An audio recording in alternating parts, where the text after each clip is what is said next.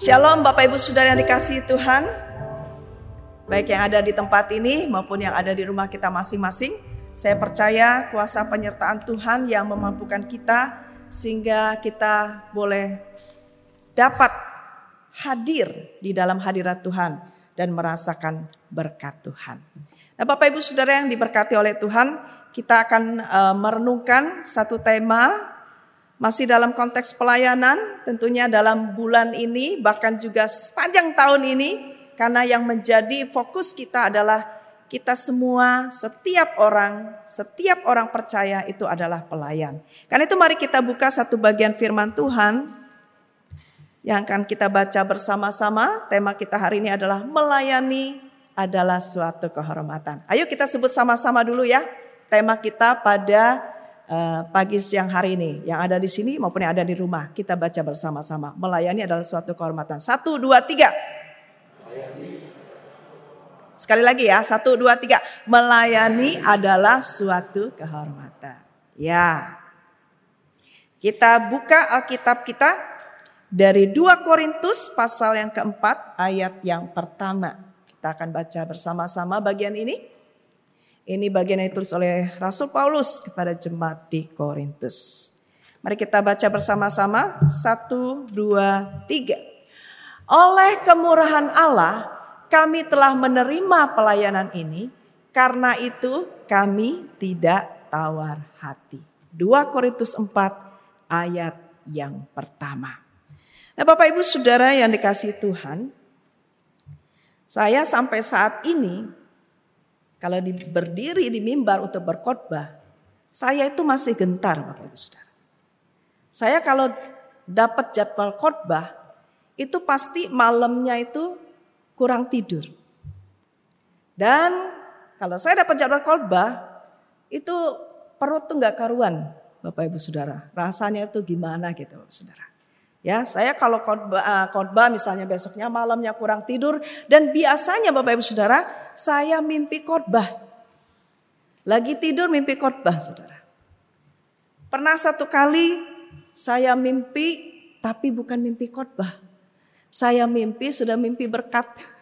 Saya udah nyampein berkat, terus sudah amin, amin, amin, ya kan. Wah waktu saya masih tidur nih, saya udah puji Tuhan gitu ya. Wah udah selesai korbannya, udah selesai ibadahnya gitu. Ternyata waktu saya bangun, yo ya ibadah mulai jam 8, saya setengah tujuh baru bangun ya, kesiangan. Dan saya merasa, waduh ternyata belum lewat tuh jadwal khotbah gitu ya. Harus khotbah. Saya merasa gentar Bapak Ibu Saudara. Bahkan saya berkata, aduh Tuhan kalau bisa gitu ya. Cawan ini berlalu daripadaku gitu ya. Cawan ini kasih boksu aja. Boksu aja yang minum cawan terus ya setiap minggu. Maksudnya begitu ya. Nah Bapak Ibu Saudara, saya kemudian berpikir, loh saya kok begitu? Ketika saya dapat jadwal khotbah, ketika saya berkhotbah kok saya rasanya begitu? Saya gentar, oke, okay, kurang tidur, oke, okay. sampai mimpi-mimpi khotbah gitu ya, sampai perutnya mules, nggak karuan ya, pokoknya nggak karuan aja, bapak ibu saudara. Saya gentar, tapi kok saya sampai bilang, waduh, kalau bisa cawan ini berlalu gitu ya, cawannya kasih orang lain aja. Berarti saya melihat pelayanan ini sebagai beban. Kok jadi beban? Saya juga berpikir loh, kok jadi beban? Setiap jadwal kok jadi beban Bapak Ibu Saudara. Nah, akhirnya saya mengambil keputusan. Saya tetap gentar Bapak Ibu Saudara. Saya tetap gentar dan saya bersyukur dengan kegentaran itu. Saya bersyukur kalau saya eh, kurang tidur. Kelelahan yang menyenangkan Tuhan gitu ya. Kurang tidur karena untuk melayani Tuhan. Saya bersyukur kalau saya masih mules gitu ya, masih merasa tidak enak gitu. Tetapi kegentaran saya bukan karena melihat ini sebagai beban. Tetapi kegentaran saya justru melihat bahwa terima kasih Tuhan. Tuhan sudah memberikan kehormatan kepada saya. Untuk dapat berdiri di hadapan Bapak Ibu sekalian, Bapak Ibu sudah yang di rumah. Untuk menyampaikan isi hati Tuhan. Karena saya mau mengalami bahwa melayani itu adalah suatu kehormatan. Tetap gentar tapi kegentaran yang berbeda. Kegentaran yang melihat bahwa saya dipakai oleh Tuhan. Saya diberikan kehormatan oleh Tuhan untuk melayani Tuhan. Nah Bapak Ibu Saudara, masalahnya adalah apakah kesadaran seperti ini dirasakan oleh banyak orang Kristen? Apakah benarkah melayani itu adalah suatu kehormatan? Itu yang menjadi pertanyaan Bapak Ibu Saudara. Kenapa? Karena kalau kita melihat dari konteks statement ini, benarkah melayani adalah suatu kehormatan? Karena kita lihat dalam konteks pelayanan, gereja kesulitan kali kesulitan untuk mencari pelayan Bapak Ibu Saudara. Gereja sekali sering kali kesulitan untuk mencari pelayan. Ketika diajak melayani, apa jawabnya Bapak Ibu Saudara? Aduh semu, nanti dululah semu. Anak masih kecil. Ajak lagi melayani, nanti semu, oh ya nanti ya nanti kalau udah anak agak besar. Aduh semu, anak sudah besar, sekarang sibuknya lain. Udah nikah anaknya. Aduh semu, masih berdoa biar dapat cucu. Udah dapat cucu, ada semu sibuk sekarang ngurus cucu. Ya ampun susah cari pelayan. Setiap akhir periode pelayanan susah cari pelayan Bapak Ibu Saudara. Banyak alasan. Yang udah senior, ayo, ayo opa oma melayani. Ah, udah yang muda-muda aja. Saya dulu kan sudah pelayanan. Nah itu istilah rohaninya ya. Saya dulu udah pelayanan, sekarang yang muda-muda aja. Padahal pelayanan banyak sekali, ya kan? Banyak sekali bisa dilakukan untuk pekerjaan Tuhan, banyak.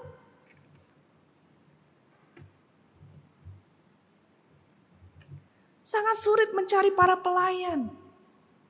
Dan yang berkata semua saya tidak ada waktu, saya sibuk sekali. Padahal sama waktunya kan 24 jam. Tinggal bagaimana kita aja atur Bapak Ibu Saudara. Selama itu tidak menjadi prioritas kita, memang tidak akan bisa kita melayani. Ada lagi yang rohani Bapak Ibu Saudara. Aduh, ayo pelayanan. Waduh, saya pelayanannya di rumah aja. Saya melayani keluarga, kan keluarga juga melayani, gitu kan? Betul nggak Bapak Ibu Saudara? Betul, nggak salah. Kita di keluarga juga melayani. Tapi bukankah hidup ini harus ada keseimbangan?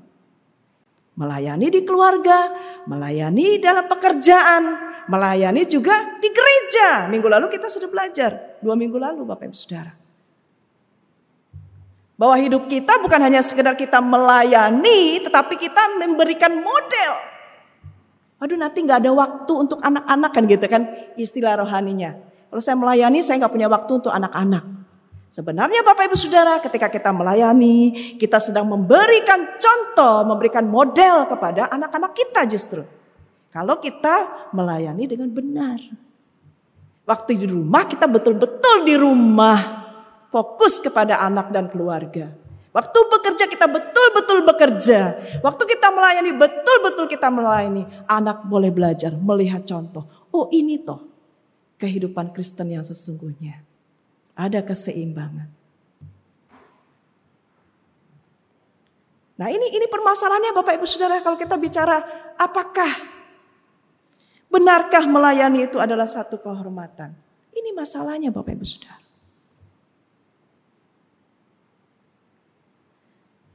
Belum lagi kalau kita lihat ya.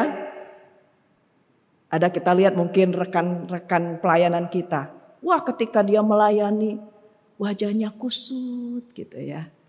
Tapi setelah mungkin waktu dia melayani wajahnya kusut, ubannya jadi banyak gitu ya. Badannya menjadi kurus gitu kan ya. Tapi setelah dia nggak melayani lagi, nggak ada dalam dalam periode pelayanan gitu ya. Wah, jadi kelihatan lebih happy mungkin ya rambutnya menjadi hitam mungkin ya dan kelihatan lebih semangat. Loh, kita jadi berpikir ya. Dan kalau kita lihat ya keluhan dari orang-orang yang melayani nih ya, para aktivis yang melayani, berat, susah, jenuh, bosen, banyak pergumulan, banyak tantangan, oh susah. Wah saudara, kok jadinya ini kalimat ini jadi salah gitu loh ya. Kok sepertinya melayani itu bukan suatu kehormatan. Tetapi melayani itu menjadi beban. Nah Bapak Ibu Saudara, selama bulan ini kita belajar ya, selama tiga bulan ini kalau di bulan Januari kita belajar bahwa melayani itu adalah kehendak Allah. Tuhan sudah ajar kepada kita, Tuhan menghendaki setiap kita itu untuk melayani. Dan juga bulan lalu kita belajar bagaimana Tuhan memberikan teladan, bagaimana cara melayani itu dari siapa? Dari Yesus sendiri. Allah itu ya, ketika dia menghendaki kita, kamu melayani. Dia bukan cuma memerintahkan kita, bukan hanya menyatakan kehendaknya, tapi memberi contoh. Dia tuh turun ke dalam dunia menjadi manusia, jadi contoh. Ini loh caranya melayani. Nah dia sudah kasih contoh, dia sudah kasih teladan. Apalagi yang kurang Bapak Ibu Saudara. Nah selanjutnya yang penting adalah bagaimana respon kita setelahnya. Kita tahu kehendak Tuhan bahwa kita harus melayani. Kita tahu bahwa Tuhan sudah memberikan teladan yang sempurna dalam melayani yaitu Yesus Kristus. Dan sekarang adalah pertanyaannya, apa respon kita? Apa respon kita terhadap panggilan dan pelayanan Tuhan? Nah, di dalam bagian yang kita baca tadi Bapak Ibu Saudara, kita akan melihat satu ayat ini kita menjadi bagi menjadi tiga. Di sini dikatakan oleh kemurahan Allah kami telah menerima pelayanan ini. Kita lihat yang pertama ya. Yang pertama respon kita ketika Tuhan memanggil kita untuk melayani Tuhan. Seharusnya yang pertama itu bersyukur. Bersyukur. Di sini jelas sekali dikatakan oleh kemurahan Allah. Orang sekali berpaulus loh Bapak Ibu Saudara. Siapa yang tidak kenal Paulus? Dia seorang yang hebat. Punya pemikiran yang hebat. Dia seorang teolog yang baik. Diakui Bapak Ibu Saudara. Dia berkata, kalau Tuhan memanggil dia, memakai dia, dia katakan itu semua karena kemurahan Allah. Jadi selalu bersyukur kalau Tuhan pakai kita untuk melayani. Masih berguna buat Tuhan tuh bersyukur Bapak Ibu Saudara. Semua karena belas kasihan Tuhan. Ya, mersinya Tuhan compassionnya Tuhan buat kita. Bukan karena Tuhan butuh kita. Ada banyak orang lupa ketika dia melayani, dia berkata, oh Tuhan butuh saya. Saya sudah memberikan kebutuhan Tuhan. Sehingga lupa bersyukur Bapak Ibu Saudara. Jadi yang pertama, Waktu ada panggilan Tuhan untuk melayani Tuhan. Bersyukur. Apa pun itu Bapak Ibu Saudara. Gak lihat besar kecilnya ya, gak, gak lihat bentuknya apa. Pokoknya ketika ada gerakan Tuhan untuk bisa melayani Tuhan. Tuhan menggerakkan hati kita, Tuhan menggerakkan melalui hamba Tuhan mungkin ya. Tuhan mungkin menggerakkan teman-teman kita, rekan-rekan kita mengajak kita melayani. Bersyukur itu dulu. Semua karena kemurahan Tuhan. Bukan hebat kita, bukan kuat kita. Tuhan bisa pakai siapa saja. Tuhan gak lihat skill kita loh. Tuhan lihat hati yang mau, hati yang bersyukur. Tuhan bisa pakai semua orang untuk melayani. Jadi jangan kita merasa, wah karena saya nih. Kalau bukan karena saya nih. Kalau tidak ada saya nih. Jangan Bapak Ibu Saudara. Ya, jadi yang pertama adalah kita bersyukur. Semua karena kemurahan Tuhan. Jika kita dapat melayani, semua karena kemurahan Allah. Allah memanggil kita melayani, mengajak kita terlibat dalam pekerjaannya semata-mata karena belas kasihannya kepada kita. Lalu berikutnya Bapak Ibu Saudara, yang kedua yang harus kita lakukan adalah respon kita adalah menerima. Ya, bersyukur, terus habis itu jangan tolak. Tapi apa? Menerima di sini katakan kami telah menerima pelayanan ini. Kata menerima di sini bukan hanya sekedar ya, oke okay, iya. Tapi ini lebih kepada pengertian to have and to hold. Nah itu kalau janji pernikahan ya. Apa yang disebut kalau janji pernikahan? Soeharto Agustinus kan gitu kan ya. Saya Ruth Enda memperoleh dan memegang engkau gitu. Nah itulah pelayanan Bapak Ibu Saudara. Sejajar dengan itu. Kita menerima pelayanan itu, kita melakukannya dengan sungguh-sungguh. apa yang Tuhan nyatakan dalam hidup kita, pelayanan yang Tuhan nyatakan dalam hidup kita, itu kita lakukan dengan sungguh-sungguh dan kita pegang itu dalam hidup kita. Mengapa Bapak Ibu Saudara? Karena tadi melayani adalah suatu kehormatan. Melayani itu satu kehormatan. Apa? Kehormatan apa kita melayani Tuhan Bapak Ibu Saudara? Kalau kita lihat di sini yang pertama Bapak Ibu Saudara, Kehormatan kita ketika kita melayani Tuhan adalah kita melayani dengan otoritas raja. Itu yang pertama, otoritasnya dulu. Jadi apa pun bentuk pelayanan kita, bagaimanapun pelayanan kita, ini harus kita ingat Bapak Ibu Saudara. Ada otoritas raja, raja segala raja. Matius 28 dikatakan di sini, ayat yang ke-18, Yesus mendekati mereka dan berkata, "Kepadaku telah diberikan segala kuasa di sorga dan di bumi." Segala kuasa di sorga dan di bumi. Lalu kemudian, "Aku menyertai kamu senantiasa sampai kepada akhir zaman." Ayat yang ke-20. Jadi ada otoritasnya Bapak Ibu Saudara. Jadi kita melayani ya, kita pede itu bukan karena kita tapi karena otoritas yang ada pada kita. Apa pun pelayanan kita, Bapak Ibu Saudara, kita bersyukur ya kalau di di masa pandemi ini ya sekolah minggu contohnya ya kan, itu dibalik uh, tayangan yang 30 menit itu, itu banyak yang ada di baliknya Bapak Ibu Saudara, ya kan? Ada yang melayani ibadah, ada yang musik, ada yang kameramen, ada semuanya. Ada yang editor, yang di balik layar, ada yang buat covernya, semuanya bahkan ibadah kita ini pun banyak di baliknya Bapak Ibu Saudara. Nah yang kita lakukan bukan sekedar ya ngedesain, ya main musik, ya main piano, ya memimpin, ya bernyanyi. Bukan sekedar itu. Kita melakukannya, ingat Bapak Ibu Saudara, dengan otoritas raja. Otoritas raja. Dengan kata lain Bapak Ibu Saudara, kalau apa yang kita lakukan itu ada otoritasnya, ini bicara soal apa Bapak Ibu Saudara? Soal kuasa. Desain hanya bisa sekedar desain. Nyanyi hanya bisa sekedar nyanyi. Main musik hanya bisa sekedar musik. Oh bagus, indah.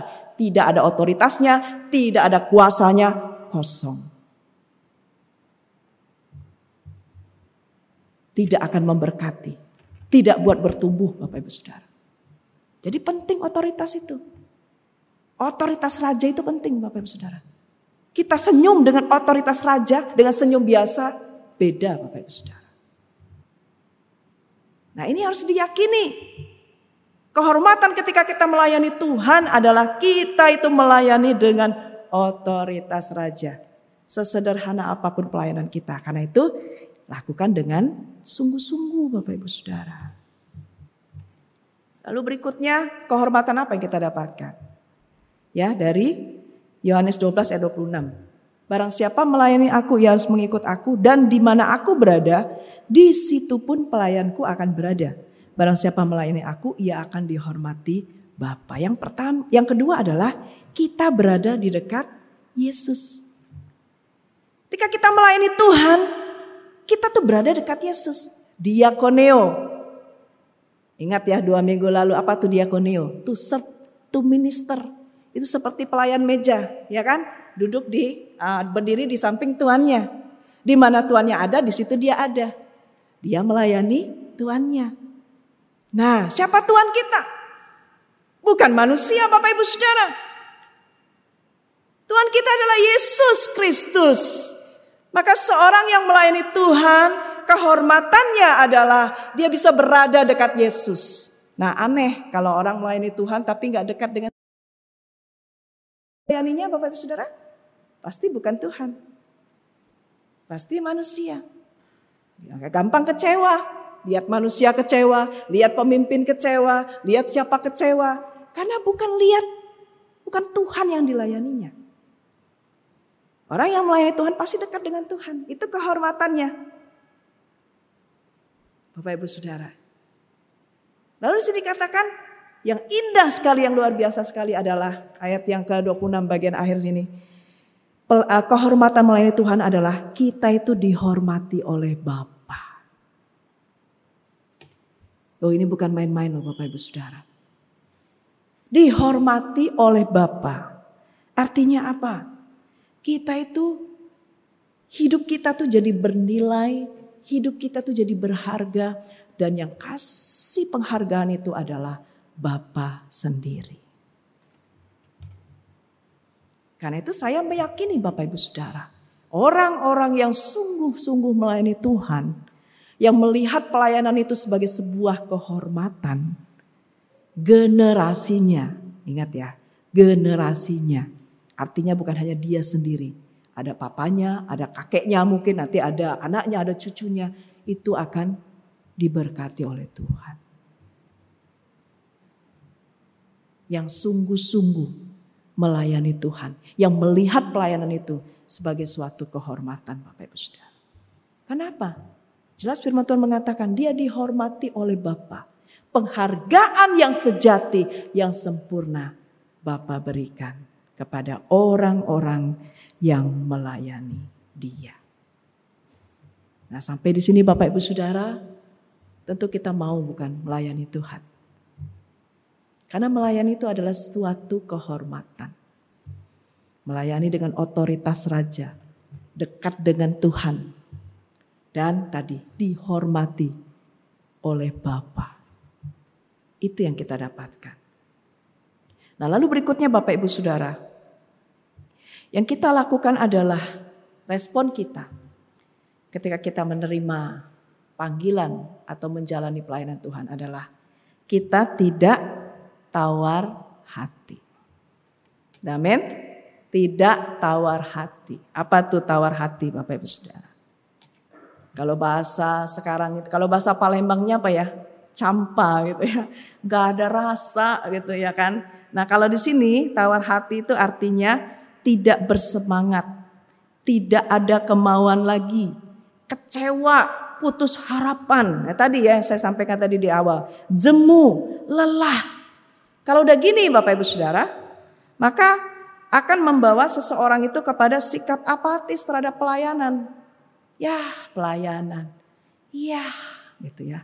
Bahkan membenci pelayanan, membenci gereja, membenci orang-orang yang ada di dalam pelayanan. Jadi apatis Bapak Ibu Saudara. Kenapa? Karena hatinya sudah tawar. Nah dalam melayani Tuhan, ketika kita melihat pelayanan itu sebagai satu kehormatan, meresponin panggilan Tuhan, Paulus katakan di sini, kami tidak tawar hati. Kami tidak mau seperti ini.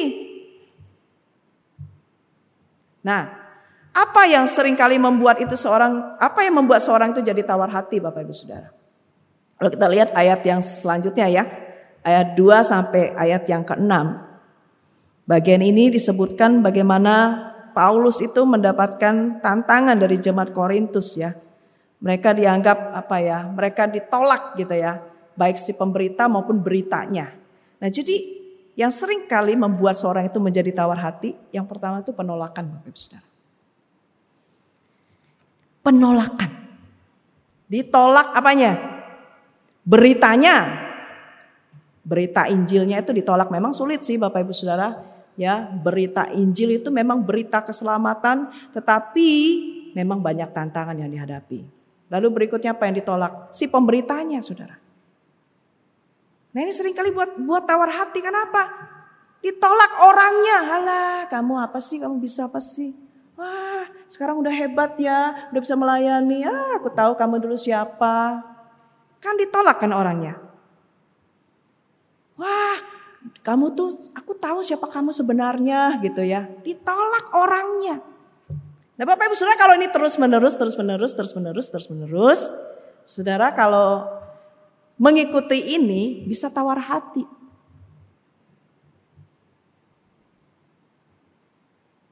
Tertolak. Nah bagaimana caranya Bapak Ibu Saudara? Supaya apa? Supaya bisa mengatasi ini. Kalau dalam bagian ini Paulus mengajarkan apa? Otentik. Jadi kita hidupnya otentik aja. Berita yang kita sampaikan harus otentik. Artinya Injil, kabar baik yang kita sampaikan betul-betul murni, nggak ada maksud apa-apa. Memang betul-betul Injil, memang betul-betul kabar baik. Seperti kami nih, layani Tuhan, memberitakan firman Tuhan. Firman Tuhan betul-betul firman Tuhan. Apa isi hati Tuhan yang mau disampaikan itu disampaikan. Otentik, nggak ada maksud apa-apa. Kalau kami ada maksud apa-apa, wah kalau orang bilang, hm, jelek khotbahnya, hm, nggak ngerti, hm, ngantuk gitu ya. Wah bisa tawar hati kami ya kan.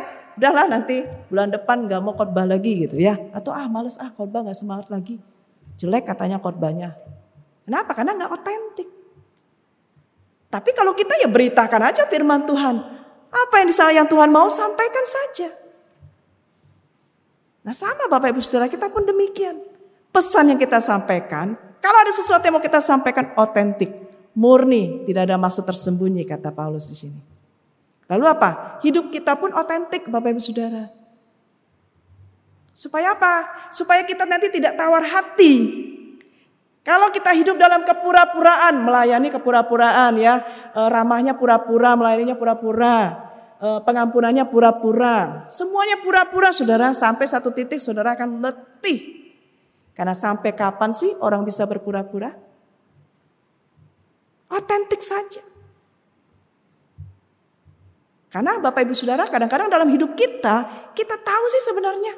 Ketika kita menjawab sesuatu ya, kita tahu Ketika orang menyatakan sesuatu, kita jawab. Kita tahu itu jawaban defense atau jawaban betul dari hati. Kita tahu kok. Itu jawaban alasan kita sebenarnya kita nggak mau atau alasan kita sebenarnya oh saya nggak suka atau memang betul secara fakta dan benar demikian. Kita tahu Bapak Ibu Saudara. Nah, kalau orang yang selalu berpikir, wah, terlihat baik, ya, citranya harus baik, image-nya harus baik. Nah itu Bapak Ibu Saudara suatu saat akan sampai kepada yang namanya tawar hati. Lebih baik kita otentik. Otentik dalam pengertian yang benar ya, bukan wah semua dikeluarkan Bapak Ibu Saudara, tapi setelah itu enggak enggak berubah gitu. Atau tidak mengalami pertobatan, bukan itu. Tapi maksudnya adalah kita itu murni, tulus, Memang itulah yang Tuhan kehendaki yang kita lakukan. Nah, maka kita akan tertolong untuk tidak tawar hati. Lalu berikutnya, apa yang membuat seorang itu tawar hati? Kalau bagian ayat 7 sampai 12 itu penderitaan Bapak Ibu Saudara. Kalau kita lihat di sini Paulus kan menyaksikan ya bagaimana eh, dalam segala hal mereka ditindas, mereka tidak ter, mereka tidak terjepit, habis akal, tidak putus asa gitu ya ayat 9. Dianiaya, tidak ditinggalkan sendirian, dihempaskan, tidak binasa dan mereka menyadari bahwa kekuatan dalam diri mereka itu berasal dari kekuatan Tuhan, bukan kekuatan mereka.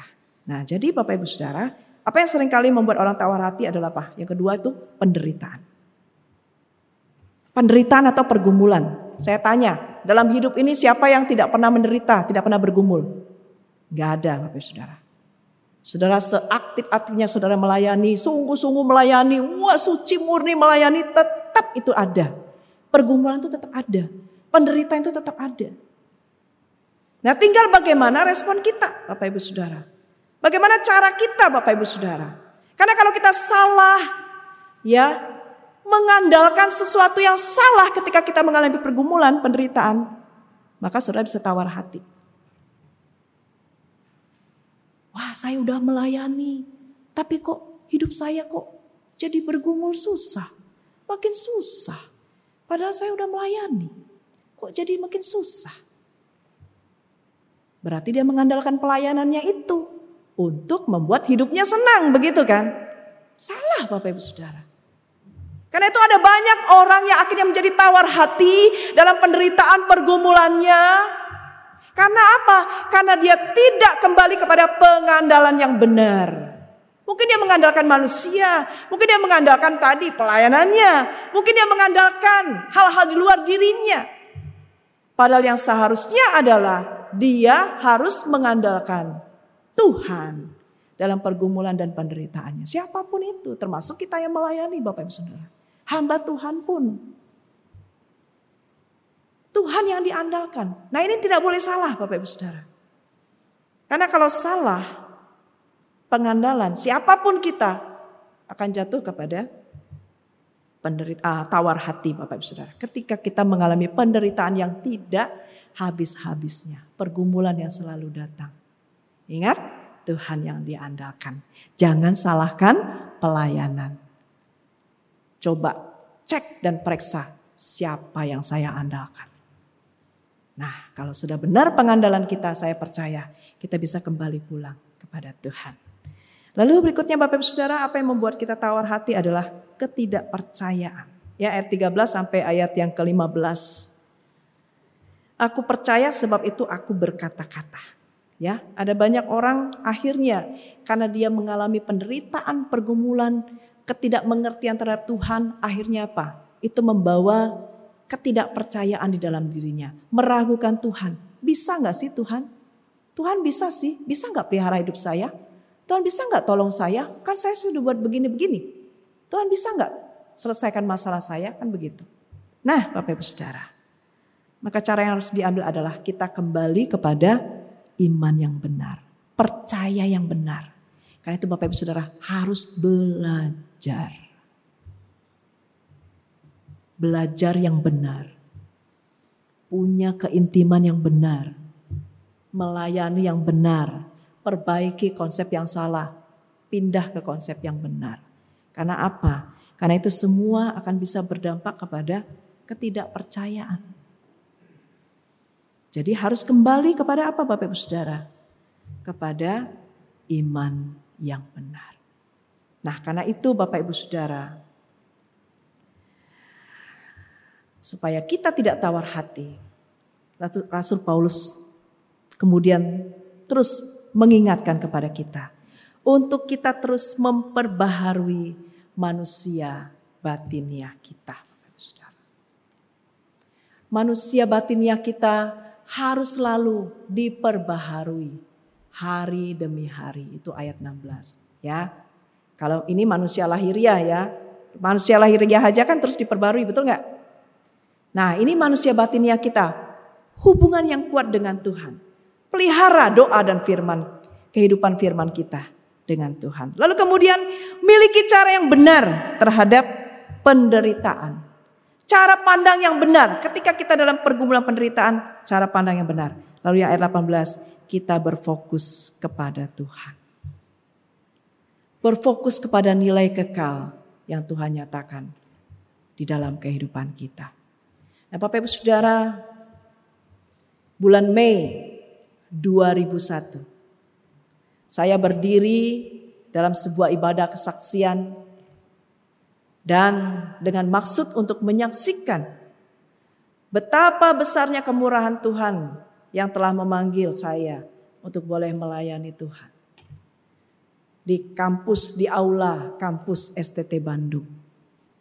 Tapi apa yang terjadi Bapak Ibu Saudara ketika saya sudah berada di depan ketika saya hendak menyaksikan bagaimana Tuhan sudah memanggil saya menjadi hambanya. Saya tidak bisa berkata apa-apa. Dan pada waktu itu, selama kurang lebih lima menit Bapak Ibu Saudara, saya hanya menangis di depan. Tidak bisa ngomong. Saya tidak tahu waktu itu apa yang terjadi. Saya tidak bisa ngomong. Mau ngomong gak bisa. Ngomong nangis. Ngomong nangis. Mau ngomong nangis. Tidak bisa Bapak Ibu Saudara. Tapi yang jelas itu satu momen yang selalu saya ingat dalam hidup saya. Bahwa Tuhan memanggil saya dan memakai saya. Satu momen yang mengingatkan kepada saya bahwa panggilan ini pelayanan ini adalah sebuah kehormatan. Satu momen yang mengingatkan kepada saya bahwa saya bersyukur. Siapa saya? Kok saya bisa dipanggil oleh Tuhan untuk melayani Tuhan? Kalau saya lihat diri saya Bapak Ibu Saudara, waduh ya, udah saya ini orangnya pendiam Bapak Ibu Saudara. Aslinya. Gak bisa ngomong, susah ngomong di depan Saudara. Ya, kalau mau ngomong itu ya masih dicatat semua ya. Catat satu-satu gitu. Ngomong-ngomong kalau dalam pertemuan itu ngomong tuh masih dicatat. Apalagi kalau di depan seperti ini. Semua tuh dicatat. Dan itu waduh gemeteran Bapak Ibu Saudara.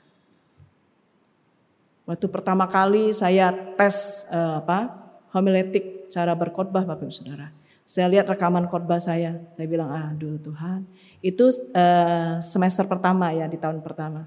Saya bilang ini Tuhan ini salah pilih deh. Tuhan tuh salah pilih saya.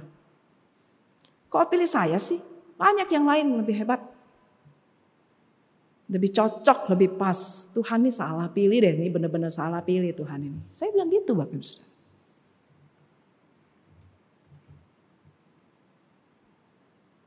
Tapi kemudian saya melihat bagaimana Tuhan memakai, memakai dan menolong saya serta memampukan saya. Saya menerima pelayanan itu. Saya menerima panggilan ini, saya help dan hold pelayanan ini seumur hidup saya.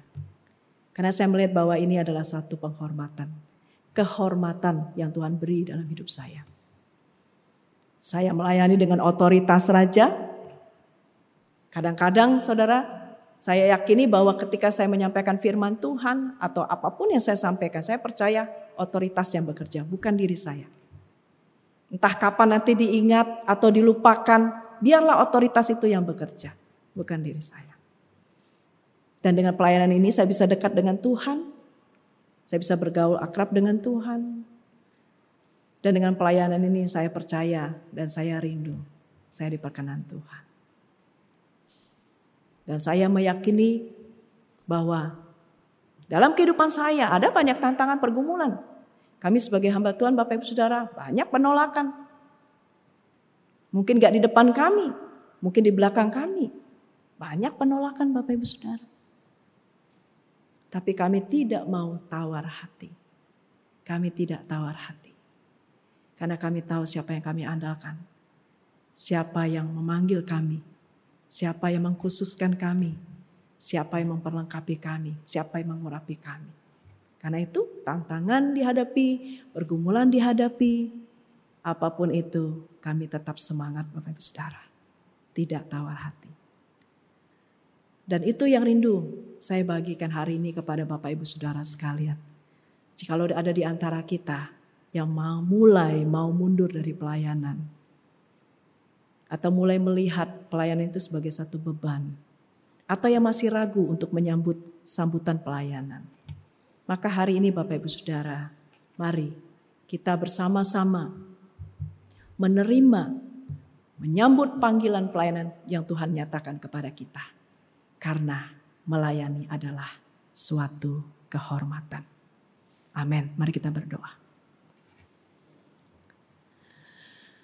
Tuhan Yesus kami bersyukur. Engkau mengingatkan kami kembali.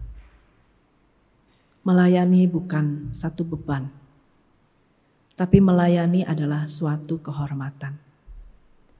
Karena itu ketika panggilan pelayanan itu menyapa kami, mengingatkan kami, memanggil kami kembali, ingatkan kami ya Tuhan kami mau bersyukur karena Tuhan masih mau pakai kami. Karena hanya dengan melayani Tuhan, hidup kami ini berarti Tuhan.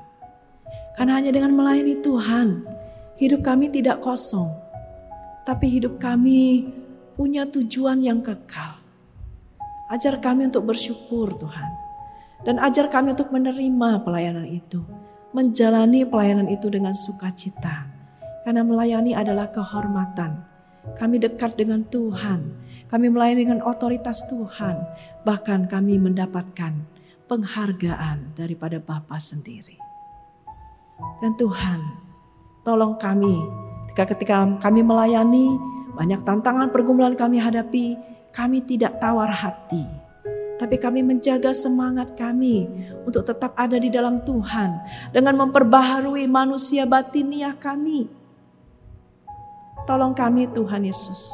Untuk kami juga memiliki cara pandang yang benar terhadap penderitaan dan pergumulan kami. Dan untuk kami selalu fokus kepada nilai kekal dalam hidup kami. Tolong kami Tuhan Yesus. Sehingga sungguh-sungguh melayani sebagai suatu kehormatan. Itu betul-betul mendatangkan berkat dalam hidup kami. Terima kasih Tuhan Yesus. Di dalam nama Tuhan kami Yesus Kristus kami berdoa. Haleluya. Amin.